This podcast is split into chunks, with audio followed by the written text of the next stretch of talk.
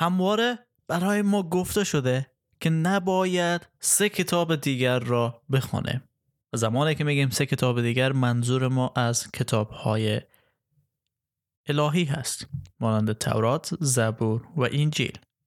اما چرا؟ خب ما کار نداریم که چرا گفته شده نخوانیم اما به ندرت میشنویم که با ما گفته شده باشه گوش ندهیم به تورات، زبور و انجیل.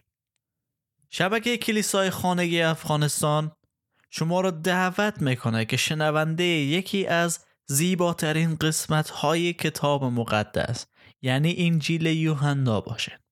چون مقصد انجیل یوحنا ایجاد ایمان هست و ما می‌دانیم که همه ما به شما دنبال ایمان حقیقی و راسخ به خدای یکتا قادر مطلق و زنده هسته پس شنونده ما باشین در 24 جلسه ای که ما برای شما تهیه کرده.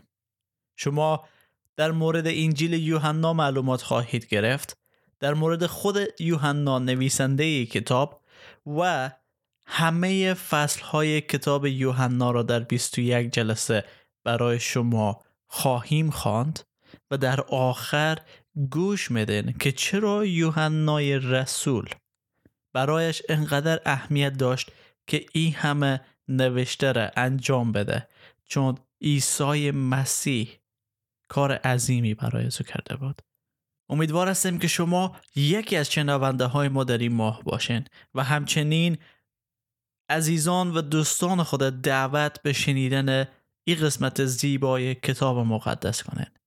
پیشا پیش شبکه کلیسای خانگی افغانستان و تیم میدیا از اینکه شنونده ما هستین از شما تشکری می‌کنم. فیض برکت و سلامتی خداوند عیسی مسیح با شما باد.